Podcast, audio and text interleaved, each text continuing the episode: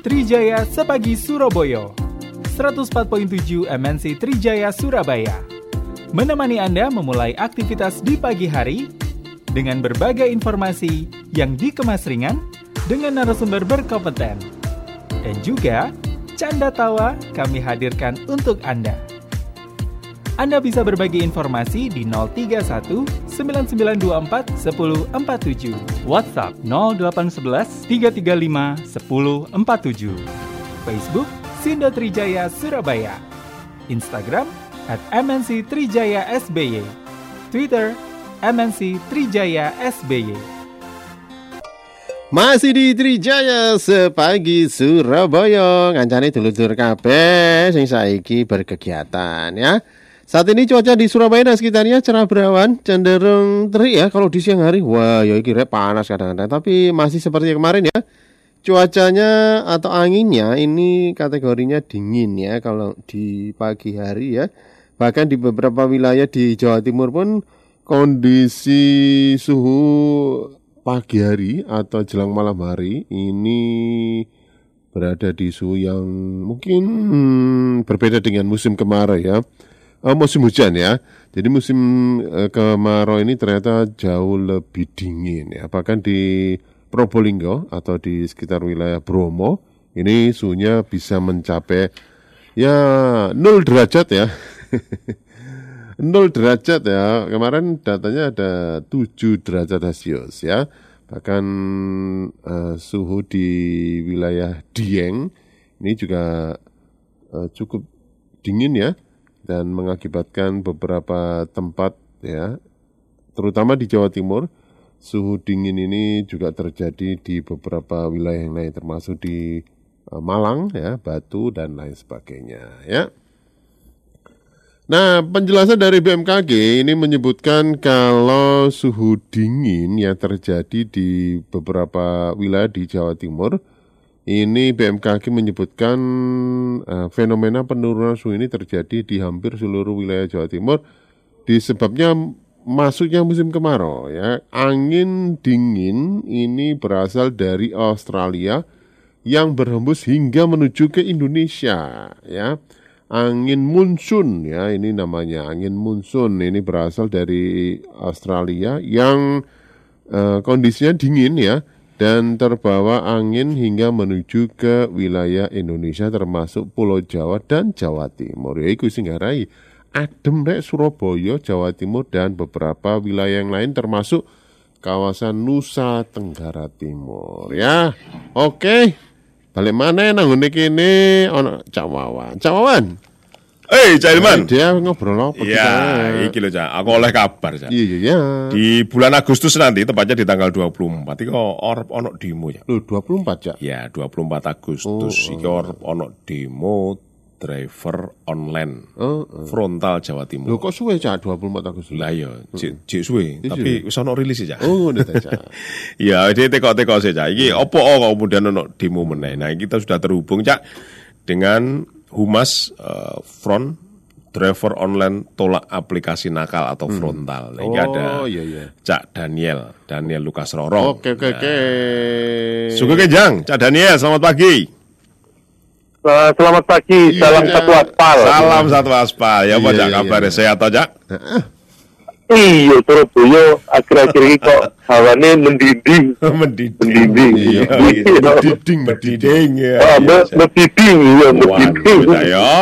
Wadem kok nang Batu. Tapi nek krungu beritane Frontal dadi panas ya. Ono apa iki? Iya, Cak. Kaget. Sampeyan wis gawe kaget wong ya. Ono apa ya? Aduh. Makanya paling gak kan jauh hari kita sampaikan bahwa nanti tanggal 24 Agustus rekan-rekan driver online akan kembali melakukan aksi turun ke jalan. Paling gak kan ada persiapan dari sekarang. Lah apa jalan jalan Cak? Karena apa Cak? Nah itu melanjutkan tuntutan yang sebelumnya yang Maret kemarin yang di Frontal ini saiki ku sampai jilid 4. Nah sampai jilid 4 itu masih banyak tuntutan kami yang masih belum terpenuhi, termasuk hasil dari kemarin kita di rapat di Kemen di Jakarta kemarin itu juga sampai sekarang untuk kejelasannya dari hasil dari rapat itu masih belum gitu loh. Seperti itu. Ya, itu yang mau kita tuntut untuk 24 Agustus besok bisa segera direalisasikan mengenai hasil pertemuan di Menhub di Kemenhub pada Maret kemarin. Iya. Jadi rongono anu aja fakta apa rongono praktek ning lapangan rongono aja ya. Kaitan iya khususnya ini khususnya mengenai tarif batas bawah yang saat ini diberlakukan oleh masing-masing aplikator itu masih belum dilakukan oleh masing-masing aplikator gitu. Khususnya untuk aturan mengenai tarif batas bawah untuk pengantaran barang maupun food gitu loh. Oh iya. Yeah. Karena saat ini ternyata belum ada regulasi yang mengatur tentang biaya untuk pengaturan batas tarif bawah untuk pengantaran food maupun barang. Gitu. Kalau untuk orang udah ada regulasinya. Iya yeah, iya yeah, iya. Yeah. Tapi untuk food sama barang itu belum ada sehingga aplikator seakan-akan tanda kutip bisa bermain untuk tarif batas bawahnya gitu loh. Sehingga paling bersaing memberi tarif yang murah untuk konsumen seperti itu dan ini sangat merugikan buat teman-teman driver online. Oh iya. Nek ngeterke wong itu malah jarang. Aku sedino Cak. Iso ngeterke panganan iso ping 2 ping 3. Bahkan Cak Ilman iki iso ping 5 Cak. Kan luar biasa Kak mobilitas antar makanan ini luar biasa daripada antar orang lebih ramai aja ya. Betul sekarang orang tinggal duduk di dalam ruang kantor terus pesen terus nomor toko panganan ini nang satpam gitu kan bener, tinggal diambil di bawah nggak perlu keluar untuk macet-macetan di jalan atau mungkin dari parkiran susah segala macam nggak perlu gitu loh. Apalagi ada promo-promo yang bisa sampai 90%, bisa sampai 75% itu kan sangat menguntungkan buat konsumen. Tapi di satu pihak itu tanda kutip merugikan buat teman-teman service online karena harga pelantarannya murah sekali dan sesuai dengan istilahnya ini istilahnya gak ya Cak ya. Belum lagi ketika ada perumuan yang sampai antrinya bisa sampai 1 jam. Ya, iso depro biasa ya, Cak ya. Betul, aduh. Kalau kita promo yang fast food itu dia saya sampai kasihan sama teman-teman gitu loh. Saya sumbut sama biaya ongkosannya itu. Saya biaya rata ya. Rata-rata berapa? Aplikator kan beda-beda, tapi rata-rata berapa? Di bawah 6.000. Di bawah 7.000 lah. Itu sekali antar ya Cak ya. Iya. Sekali antar gak ngitung antrine ya Cak ya. Nah itu belum dihitung antrinya, belum lagi untuk biaya parkir. Nah itu kadang-kadang kan konsumen gak mau tahu. Dipikir bensin belum bensinnya, khususnya parkir juga. Kan kadang-kadang konsumen nggak mau tahu, dipikir itu udah include sama biaya parkirnya. Padahal kan nggak juga gitu loh. Mal saya ini parkirnya 5.000 ya Cak.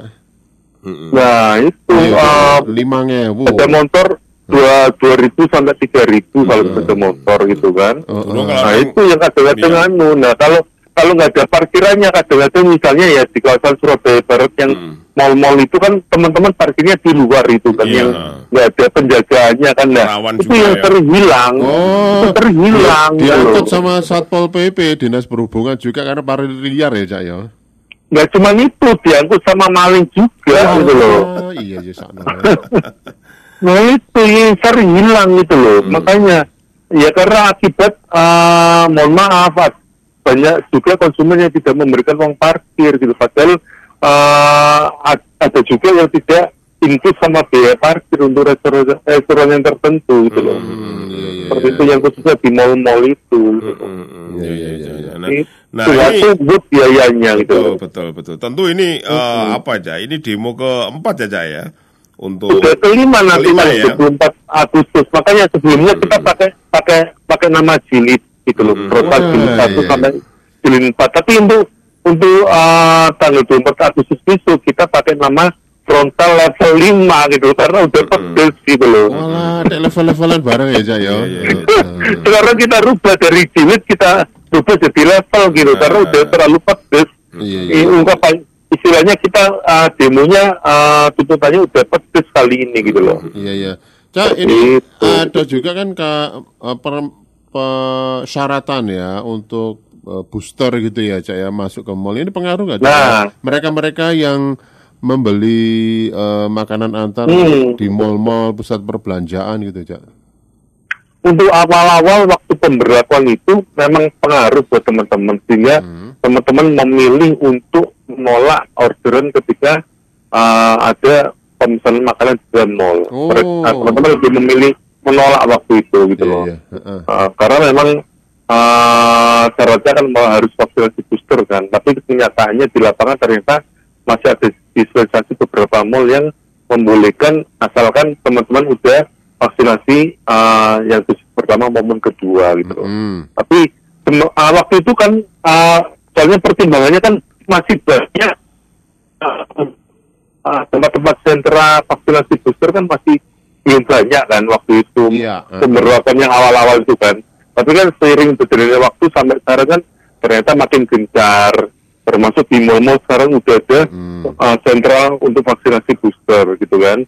Nah, teman-teman udah mulai melakukan hal itu gitu loh, seperti itu. Tapi memang nggak seluruhnya, masih ada yang takut karena ada isu-isu yang bertahap-tahap mengenai dampak dari vaksinasi booster itu kan. Termasuk ada teman-teman juga yang kondisinya udah tua dan punya penyakit bawaan, seperti itu. Itu pengaruh nggak dengan pendapatan juga ya, Cak? Waktu awal-awal itu pengaruh, dulu. Tapi untuk kesininya kan semakin banyak yang vaksinasi booster ya, ada yang pengaruh, khususnya yang nggak vaksinasi booster, sehingga mereka tidak bisa melakukan pengambilan orderan makanan di dalam mall. Seperti itu. Iya. Tapi kan orderannya nggak cuma di dalam mall, tapi di luar mall kan juga banyak. Cuman memang untuk brand-brand tertentu yang punya nama memang banyak yang di mall. Iya.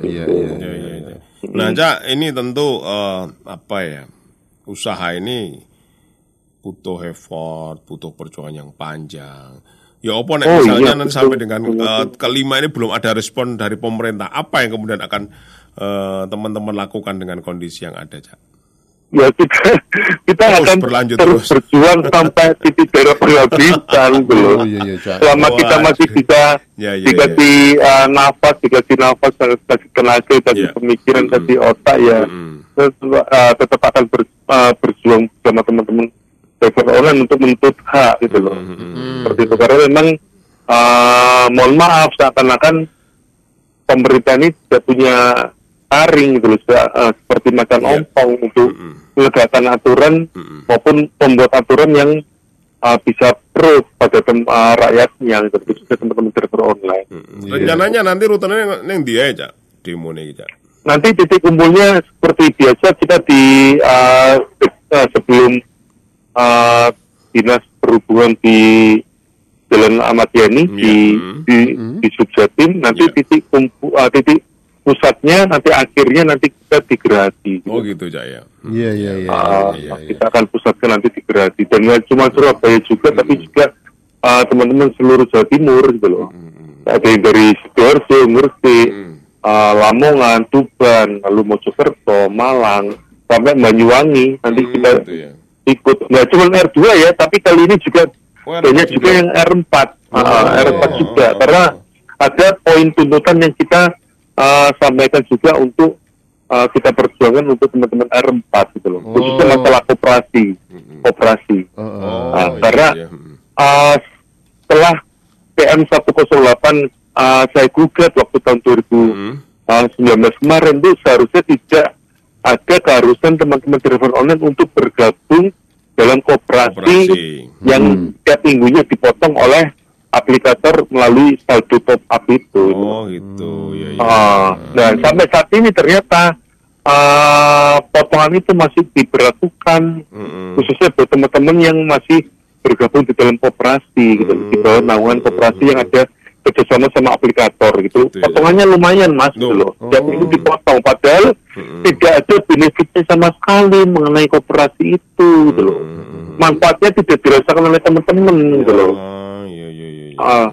Misalnya kan kalau ikut koperasi kan seharusnya ada benefitnya, misalnya untuk untuk misalnya ada teman-teman yang mungkin kecelakaan di jalan itu mungkin bisa dibantu untuk ambulannya, atau mungkin ada mogok di jalan dibantu untuk diderek segala macam, atau mungkin dikirim untuk bengkelnya untuk perbaikan di tempat. Tapi kenyataannya benefit dari koperasi itu tidak ada gitu loh.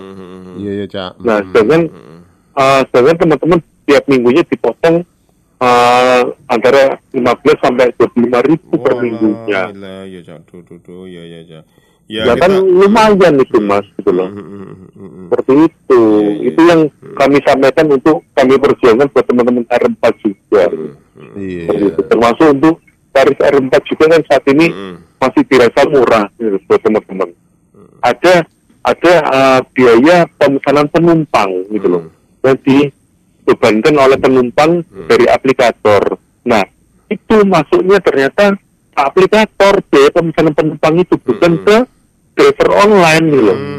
Padahal udah ada biaya potongan 20% yang dibebankan aplikator ke driver online pelaku mitra. Tapi masih ditambah lagi biaya pemesanan penumpang yang ternyata biaya itu bukan masuk ke driver online, tapi masuk ke aplikator gitu loh. Atau ke masuk perusahaannya. Betul lah. Ini kan berarti double aplikator untuk menarik keuntungan gitu loh, mengambil keuntungan. Memang biaya yang sebelumnya memang lebih murah, saat ini memang naik. Kenaikan itu ternyata biaya pemesanan penumpang tidak masuk ke driver online, tapi masuk ke aplikator. Itu yang teman-teman tidak sadari saat ini gitu loh. Dan itu sudah berjalan selama 1 tahun ini. Seperti itu. Sejauh ini ada di Surabaya ini ada berapa aplikator yang mengaspal gitu? Bisa disebutkan memang anunya. Boleh. Ada Gojet, ada Grab, lalu ada Shopee Food, lalu ada InDriver, ada Maxim, lalu sekarang ini juga ada Lalamufl. Lalamufl itu awalnya angkutan barang, ternyata sekarang udah beralih ke R2 juga. Lalu ada Pelipper juga itu ada. Nah itu juga nanti kita rangkul semuanya, karena memang ada teman-teman yang saya sebutkan dari terakhir tadi yang dari angkutan barang itu juga mulai mengeluh, termasuk untuk biaya potongannya yang terlalu besar. Kesamaan ini ya Cak ya, kesamaan kasusnya sama ya, keluhannya betul, rata-rata biaya potongannya terlalu besar, terus ditambah lagi ini untuk misalnya tidak orderannya itu masuk tapi tidak dilaksanakan oleh driver, itu ada sanksinya, sanksinya nggak tanggung-tanggung 250.000 seperti itu. Oleh gak sampai saunu ya Cak ya, olehnya gak sampai saunu Pak. Tadi ini oleh gak sampai saunu ternyata ada sanksinya yang lebih tinggi dari pendapatan yang diperoleh. Itu yang teman-teman tambatan kita akhirnya ya wis kita perjuangkan, kita masukkan semuanya tuntutan di frontal level 5 nanti tanggal 24 Agustus. Jadi kemungkinan besar ini jumlahnya akan lebih banyak daripada jumlahnya. Iya. Nutup jalan kan nanti ya, koyok iko Cak, ang frontage sebelah barat Cak. Nah, kemungkinan ini malah lebih besar karena R4 juga akan lebih banyak jumlahnya gitu ya. R4 termasuk ini aja mau seperti pick up gitu ya, kapan hari gitu ya. Nah, mobil pick up itu nanti juga akan ikut bergabung juga nantinya rencananya. Iya. Makanya mumpung masih jauh-jauh hari, kita sampaikan bahwa nanti tanggal 24 Agustus teman-teman driver online R2 maupun R4 mulai dari pengantaran barang maupun orang, food segala macam akan turun semua dari semua aplikator gitu. Iya, iya, iya. Oke, Cak Daniel. Oke. Matur suwun nuwun Cak Daniel sudah berbagi informasi. Ya. Kita support perjuangan panjenengan, semoga menghasilkan yang terbaik bagi dulur-dulur driver online. Amin, amin. Jadi kami mohon maaf nantinya kalau aksi kami nanti akan menimbulkan kemacetan di beberapa titik di Pelipper Toko Surabaya. Oh iya, siap. Oke. Matur nuwun Cak Daniel, selamat pagi, salam sehat, salam satu aspal. Salam satu aspal. Iya iya iya. Oke, matur nuwun ya. Aspal ya Cak ya. Salam satu aspal. Oke, Cak Iban kita break dulu. Aduh, saiki dadi paving ya Cak. Waduh. Salam satu paving. Ya wes Cak Iban, kita break ya Cak Iban ya. Nanti ngobrol lagi. Masih di Trijaya Sepagi Surabaya.